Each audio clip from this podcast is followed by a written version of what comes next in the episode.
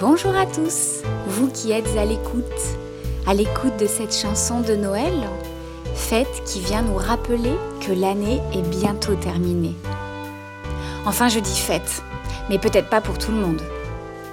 Pensons déjà, si vous le voulez bien, à ceux qui seront seuls et pour qui le cœur ne sera justement pas vraiment à la fête. Et puis je pense et je m'adresse aussi à ceux qui se réuniront en famille, mais qui appréhendent en réalité ce moment. Les raisons peuvent en être multiples.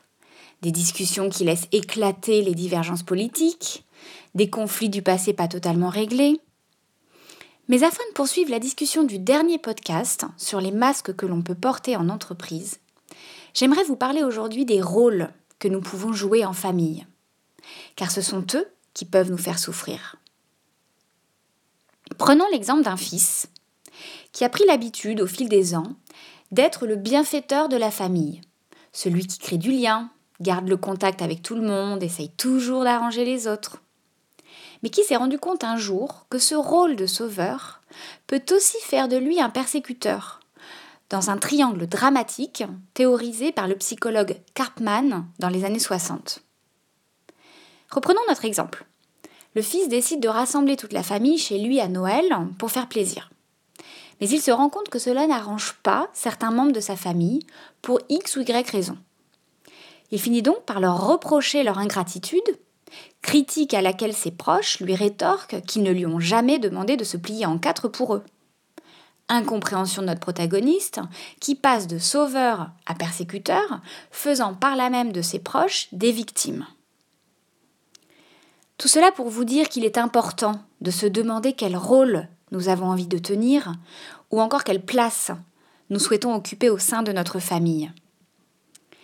Celle-ci est organisée comme un système dont l'équilibre repose sur une norme qui s'est fixée au fil des années sous l'impulsion des différents membres de la famille. Si les relations au sein de cet ensemble sont conflictuelles, et cela de façon répétitive, il est peut-être temps de faire un pas de côté, de prendre du recul pour observer ce qui se joue et d'essayer de faire les choses différemment pour modifier ces schémas familiaux stériles. Dans l'exemple précédemment cité, il s'agira donc pour le fils de ne pas organiser le repas de Noël chez lui pour une fois. Il permettra par là même à d'autres personnes de prendre la relève et mettra ainsi un terme à cette boucle répétitive. Alors une fois cette première habitude modifiée, une nouvelle difficulté pourrait survenir au cours du repas. Imaginons que son père ne puisse s'empêcher de lui asséner une remarque désagréable sur la façon dont il élève ses enfants. Eh bien, il serait utile pour lui d'éviter de tomber dans le piège et de riposter au quart de tour. Souvenez-vous de ce que l'on se disait dans le premier podcast et que je pourrais résumer ainsi. La vie des autres, en un mot, n'est que la vie des autres, en deux mots.